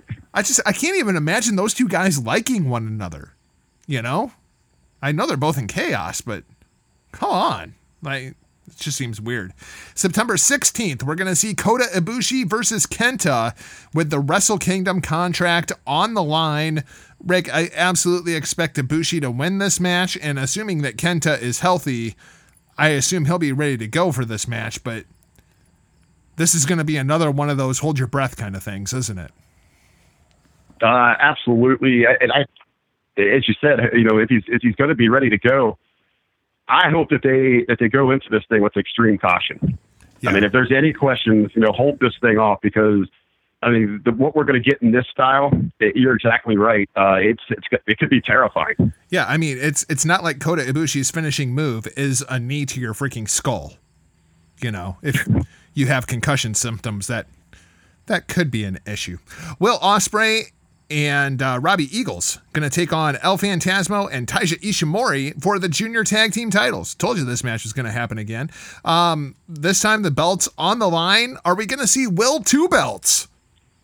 Oh, man, do you think uh, they're going to try to you know start really letting him shine after uh, kind of getting disrespected by the P W I?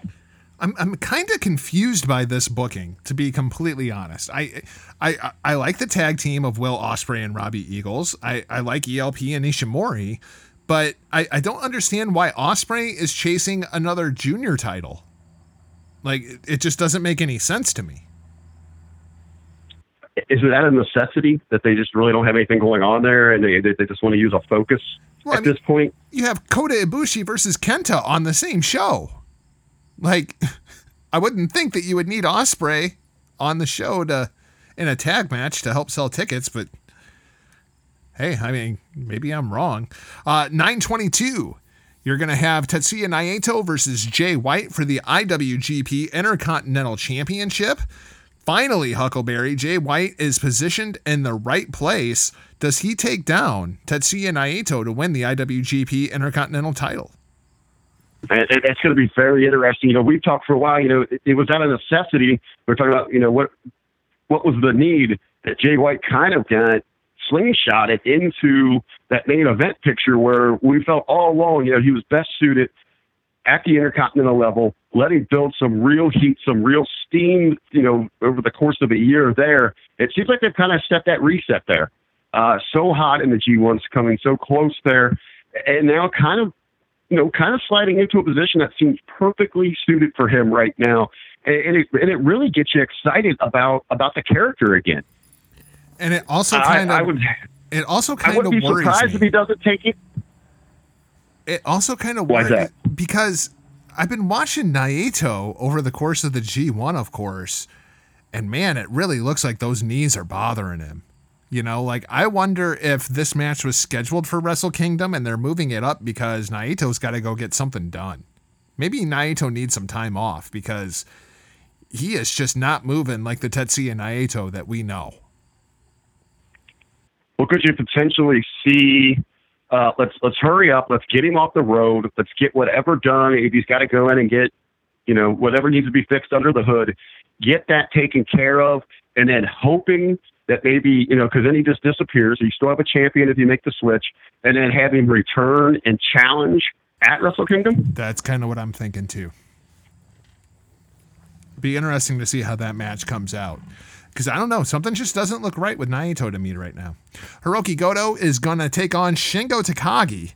So this kind of goes back to the Ospreay Eagles thing.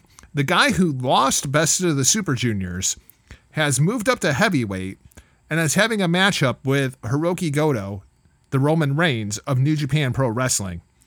And the guy who won it is still inside of the junior division chasing tag titles? Like, doesn't that just seem weird? No, I think, you know, if, if you're looking, you know, you, you put a title on something that's immediately you're going to draw attention. You know, it becomes a bigger deal, even if it is the junior tag. And I think the bigger name is is Will. So I think you put him in that position. This, of course, all leading up. This is the Destruction Tour. This all leading up to King of Pro Wrestling in October. We have our first match announcements for King of Pro. Kazuchika Okada defends the I W G P World Heavyweight Championship against Sonata, who got him inside of the G one. We'll see the return of Jon Moxley to New Japan Pro Wrestling, assuming that he is cleared, which everything sounds like he should be. He'll be taking on Juice Robinson for the I W G P United States Championship. And the aforementioned Will Ospreay defending the I W G P Junior Heavyweight Championship versus El Phantasmo. We could have Will two belts. We could have Will no belts, because it would not surprise me to see them be unsuccessful challenging E L P and Ishimori for the junior titles. And it would not surprise me to see El Phantasmo take the junior title from Will Ospreay. Although I hope it doesn't happen, because I want to see Hiromu Takahashi return and challenge Will Ospreay at Wrestle Kingdom, not Hiromu Takahashi versus El Phantasmo. You know, we're talking about Will and going back and forth between the uh, the juniors and the heavies. It, it, I would love to see, you know, especially with Wrestle Kingdom being two nights, I'd love to see him be involved in two matches there. That wouldn't surprise me. And, and, and you know, maybe that goes back to why they're, you know, relying still so heavily on him inside of that junior division to set something up like that. You know, Will did New Japan Cup. He did the G one. He did Best of Super Juniors. He did the Super J Cup. I'm wondering if him and Robbie Eagles are going to like try to do like the junior tag league together. And then if he finds himself like another tag team partner and goes and does world tag league, like could Will Ospreay be in legitimately every tournament in one calendar year inside of New Japan Pro Wrestling? Because I don't think that's ever been done before. I don't see how it likely would have been done before, uh, but how incredible would that be? I mean, that's that's they're they're definitely putting stock in Ospreay. I know a lot of people were unhappy with his G one run, but I think it's just a bigger story. Speaking of big tournaments, let's go ahead and throw it over to Monday Night Raw in your Monday Night Raw preview. That's right, Huckleberry. King of the Ring continues tonight on Monday Night Raw. It also continues tomorrow on SmackDown Live. we are down to the Elite Eight. Tonight on Monday Night Raw, we'll see King Ricochet. That's a spoiler. I'm, I'm going with Ricochet. To take on Samoa Joe. We also get to see a beat-up Cedric Alexander tangle with Baron Corbin. So I'm going with Ricochet versus Corbin as my final on the Monday Night Raw side. Huckleberry, who you got? I think you. Uh, yeah, I got. I have to agree, and I think anybody out there would have to agree with you. Uh, this thing is being set up perfectly here. It looks like, you know, ultimately you get that Ricochet Corbin. Corbin out there just absolutely working it. If the heat's working or not, that's debatable. But you know, he's giving it his all. And it's it's kind of just setting up for, you know, a great upset upset on the Raw side to go to the finals for Ricochet.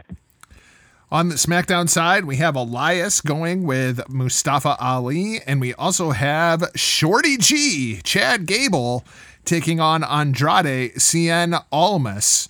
Um, I'm going with Ali and Cien, which I think is going to be a fantastic SmackDown final, even if the semifinals don't look very good. Uh, yeah, I think, you know, it's the anticipation to get to that final, to, you know, young guns that, that people are very high on. Uh, it should be an exciting match. I think it's going to be interesting once we get to that SmackDown final to see what direction they go in. You know, we've heard for so long, you know, going back before WrestleMania, all these grand plans that they have for Ali. I mean, there was even talk, you know, for the Saudi audience that they were going to, you know, think about putting the championship on him. Uh, and it seems that those have kind of cooled off, but, you know, we continue to re, you know, or continue to hear that they haven't given up on it. They're waiting for an opportunity. Uh, it would tie in perfectly to see him go to the finals. But when you look at how this thing would break down, do you want to go in there with, with two babies like that, Ricochet versus Ali? I think they're going to go in a traditional direction, which I believe is the is the right call, is that we're going to get Ricochet and almost in the uh, there's Andrade in the final. I really like the matchup of Chad Gable versus Cien. I just don't think they're going to give him time to go out there and put on the match that those two guys could put on. Like, if that match was happening in like N X T U K or A E W or New Japan, I mean, I would be pumped to see this matchup. Yeah. Or even, you know, if it was even, if they were doing this tournament, like in the traditional style where this was at like a, a marquee event where we didn't have to, uh, you know, it's not going to be, it's probably going to go under ten minutes, and then it's probably going to have a commercial break in there. Yeah, and it, it's just going to take you completely out of the match. And I know those two guys could go out there and have one hell yeah. of a bar. I mean, hopefully we're wrong here, but yeah, I, I just don't – I think they could go out there and kill it. I'm with you one hundred percent on that, Jargo. I just don't think that W W E is going to, to do them any favors here. Uh, it's going to be something they don't think people are going to be interested in. This is something we got to get onto a bigger picture. Let's hurry up and get through this thing. I feel the same way about Ricochet and Samoa Joe. Like, I, I think those two guys, if they were having that match in Ring of Honor, would be incredible. But I just, I don't trust W W E to let that match go more than six minutes and Ricochet rolls Samoa Joe up with a schoolboy, you know? Well, I mean, could you imagine that if that was headlining like a takeover? Yeah, it'd be a ridiculous match, you know? Give them twenty minutes and let them go out there and tell a damn story. That's that's one of my biggest problems with W W E main roster television is they are so insistent on doing these short matches that it's like these guys can't even tell a story in six freaking minutes. It's like they're getting through the first act. Yeah. Just doesn't click. Uh, Ricochet and Cien, that's, that's my final as well. That you said that's what you're anticipating? Uh, of course. Now, when we get down to that, I, I don't know who, you know, actually is going to claim that. Uh, we've got, you know, some, some of the teases there from both sides. Obviously, you've got, you know, the past gimmicks with King Ricochet. You've had almost Andrade. Sorry, I'm still getting used to that. I still hate it. Still uh, you've had him going to, you, you still, you have him going to social media where, you know, him and Charlotte are, are together and he's already got his queen. So now he's going for his crown to become the king himself. Uh, so a lot of teasers, a lot of interest there. I'm not sure which way I lean on that one either. Also tonight on Raw, they are saying that Banks is going to make a statement. Yeah, we're going to give Sasha Banks a live microphone again. Yeah, that's going to happen. Um, Rick, is this Sasha Banks thing working for you? Uh, it is a little bit. There was one thing I, I wanted to mention because I didn't get to talk to you about it since it since it aired last week. Um, and I can't believe that W W E allowed this to happen. Is when she goes out there and she's giving her explanation, everything, you know, why she she threw the temper tantrum and why she stormed out. Why why do we still have a need? And you completely crap all over Alexa Bliss here, pretty much, and, and Nikki Cross. She just trashes and destroys your whole women's tag division. Yeah. It's something she didn't care about. It's beneath her. It's not worth her time. She's seeing Charlotte and Becky in, in the main event, and she's being wasted in this tag division. I mean, what the hell is that? Well, that's that's basically the tag division on the quote-unquote main roster, isn't it? I mean, let, let's look at the Raw well, tag I division. I understand that. I, under, I understand, but you don't come out and say, this is absolute garbage. Well, I mean, W W E tells you that basically on a weekly basis. I mean, we, we've got a Raw tag team, and the Revival is going to be challenging the New Day at Night of Champions for the SmackDown Tag Team Championships. And we've got two teams that aren't even teams going at it on Monday Night Raw for, for their championships. So it's I mean, just tag team wrestling. The subtle, there's a difference to the subtle things. And it just, you know, it goes back to the bigger thing, you know, like why people don't trust them or, you know, why they turned on Roman Reigns. Because you're in a you're in a storyline telling us that you choose who you want. You're going to force whatever you want on us. And when we see through that, and then it's like, okay, you really are doing that. You're doing that with Roman Reigns, and that's why everyone's shit on him. I mean, now to come out and just absolutely say, I, I mean, it, it should have been the same. It's the equivalent of Sasha's going out and throwing those things in the trash. Yeah. Yeah, those women's tag titles are just... That whole division's flat because it basically doesn't exist. Rey Mysterio is going to return to Monday Night Raw tonight. Supposedly he's going to have a match, although we're not necessarily sure who it is going to be against. Rick, what are you making of this entire retirement storyline and Dominic and what's going on here? This is all leading to Dominic turning on Rey, obviously. You know, th- this is one of those things that I'm in. It's funny because, you know, I'm a storyline guy. I, that's what I want. That's what I want to buy into. Everyone that's listening to us, that's listened to us over the last couple of years, I love bad reality television. Absolutely love it. It, it is my biggest guilty pleasure. And this screams of that to me, but I cannot get into this whatsoever. I feel it's like, it's like this story in itself, or, you know, what is my future hold? What am I doing? I feel like it's just being used too much right now. I feel like I'm seeing it in multiple places. You know, one person goes through it, and right now let's let's slide somebody else in and start this program over again. Yeah, no. And there's a lot going on in this thing where it becomes a little bit confusing for the situation. Well, and it's like originally Samoa Joe was involved, so it all kind of made sense, you know, that Dominic is going to go and join up with Samoa Joe. But uh, Joe has long since moved on from Rey Mysterio, like. I, I just don't necessarily see where this is going because I don't feel like Dominic, even though I know he is trained, I, I don't think that he's necessarily ready for Monday Night Raw against a legend and his father, Rey Mysterio. Yeah, absolutely. I, it's hard to get any footage of him out there. I don't know if he's had an official match yet. Yeah, I'm not sure if he has either. And, and you're going to put him into this kind of spotlight here.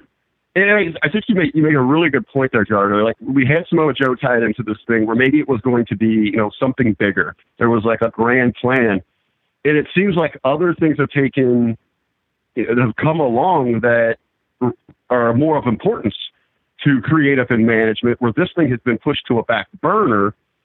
So in your storytelling, we see that as the viewer, and we begin to lose interest in. Yep, completely agreed. One thing I don't have any interest in is Monday Night Brawlins. Yeah, that's that's actually what W W E is calling the tag team of Seth Rollins and Braun Strowman. Monday Night Brawlins. Um, I, I, I much prefer the team that they are going to be going up against, which I have affectionately named Rudolph. That's right, Bobby Roode and Dolph Ziggler, now known as Rudolph. This thing is going to culminate at Night of Champions. Rick, does anybody care? You know, the problem, it's it, nobody cares because this has all been thrown together here. And of course, this is going back to, you know, Vince going back to the well. This is how he's going to try to, you know, to conjure up some heat between a new challenger and his champion. You take those two single stars, we put them in the tag division, put the belts on them. He magically thinks people are going to care because of the importance. When I mean, we don't even care about the tag division when you have legit tag teams as the focal point.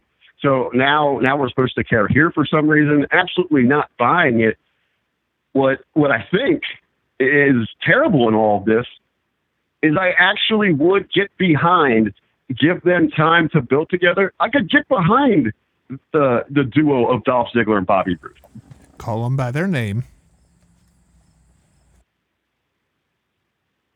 Oh, Team Rudolph. I'm sorry. That's right. Team Rudolph. We're going to make that thing stick. I like that name a lot. Pretty proud of that one. So that's going to wrap things the up. The Red Nose Tag Team. The Red Nose Tag Team. You know, my favorite Christmas song is Teddy the Red Nose Senator.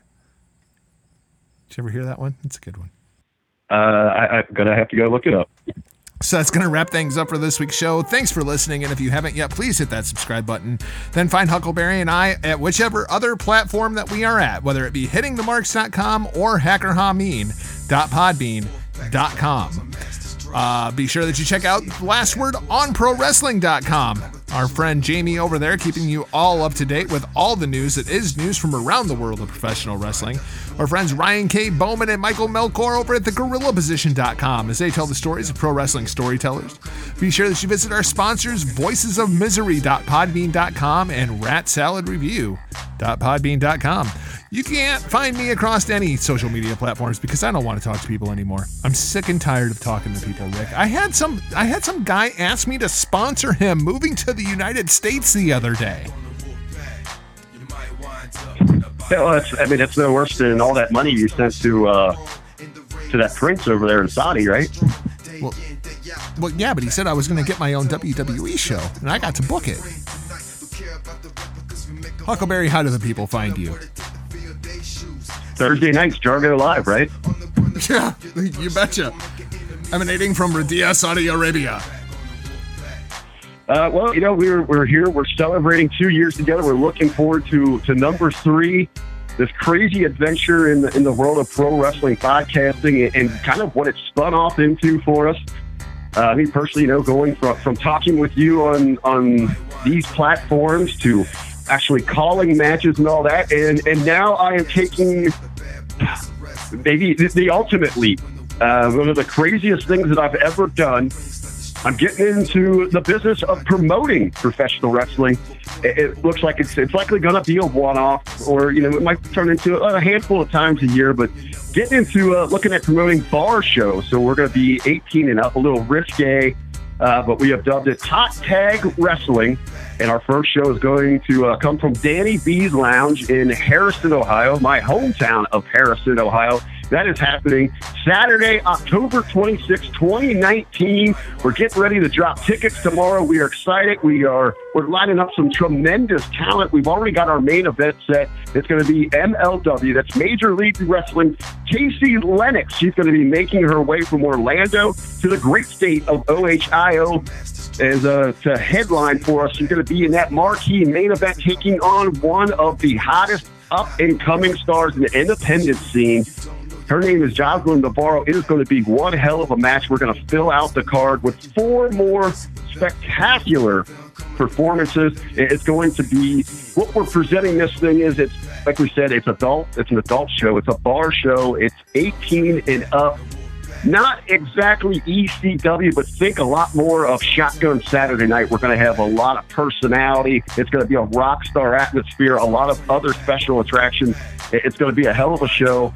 I encourage everyone, if you happen, if you're in the area, please make it out there. Contact me for tickets. You can hit me up on social media at The Real R B V. But even if you can't make it out, support us through social media. You can find a lot of the information at facebook.com backslash hot tag marketing. Of course, you can search Danny B's to pick up some of the information there. We're going to be sharing it across all the platforms that we run in. If it's the Hobby Media Discussion Group, the P W Hustle, the Guerrilla Position Discussion Group, Last Word on Wrestling's Discussion Group, or as I said, you can just keep up with everything at The Real R B V across all social media platforms. But it, it's very exciting. We're looking forward to it.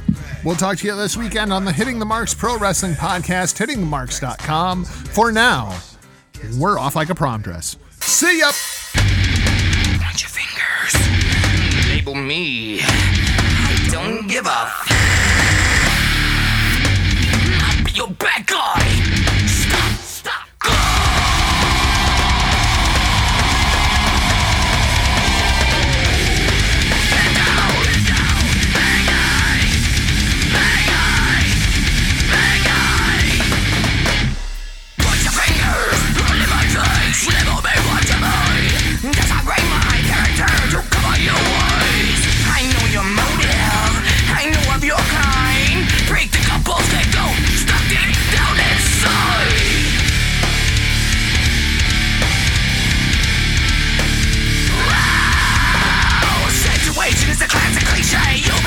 the blame on me. I smell self-righteousness. That's the bad guy. Go!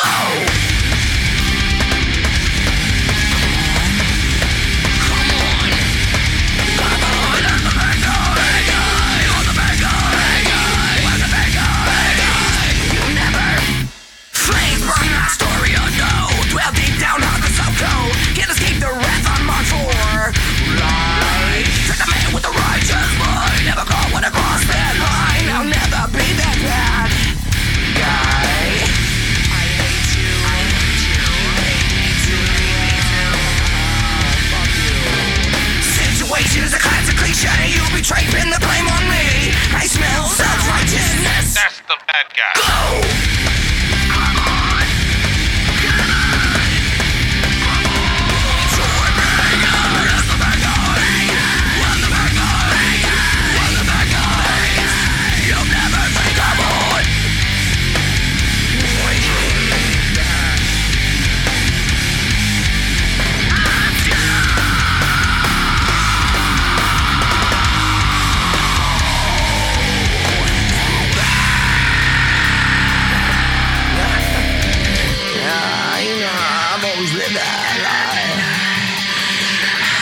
Your bitch and I lied.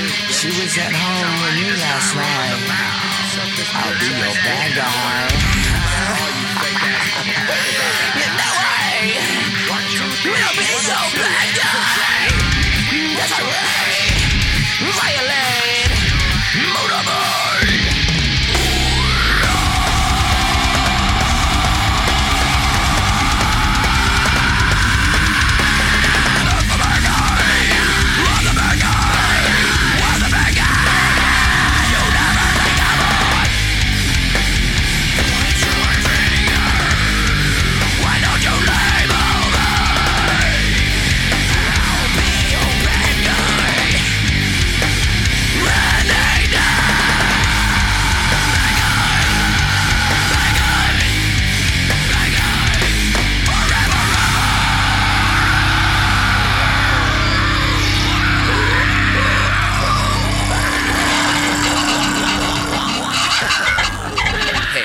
Tired of hearing the same old mainstream rock and roll and metal bands?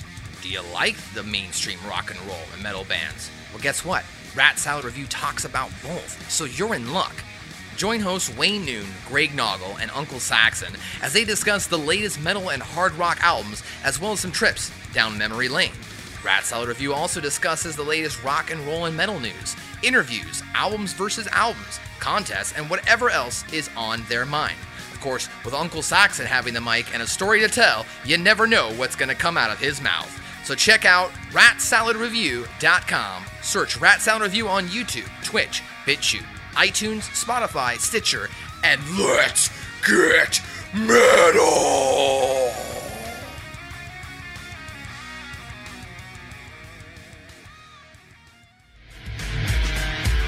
Yes, it is I, Bin Hameen, commanding all of you to join the wrestling revolution, the underground of media, and follow our brothers at Voices of Misery on Twitter and subscribe to their podcast because they support hacker hameen dot podbean dot com and you will go support voices of misery dot podbean dot com because there is no more misery when you leave those F M mark channels and you join the media underground of Voices of Misery and hacker hameen dot podbean dot com. Rise and praise, YOLO! Ha ha ha ha ha ha ha!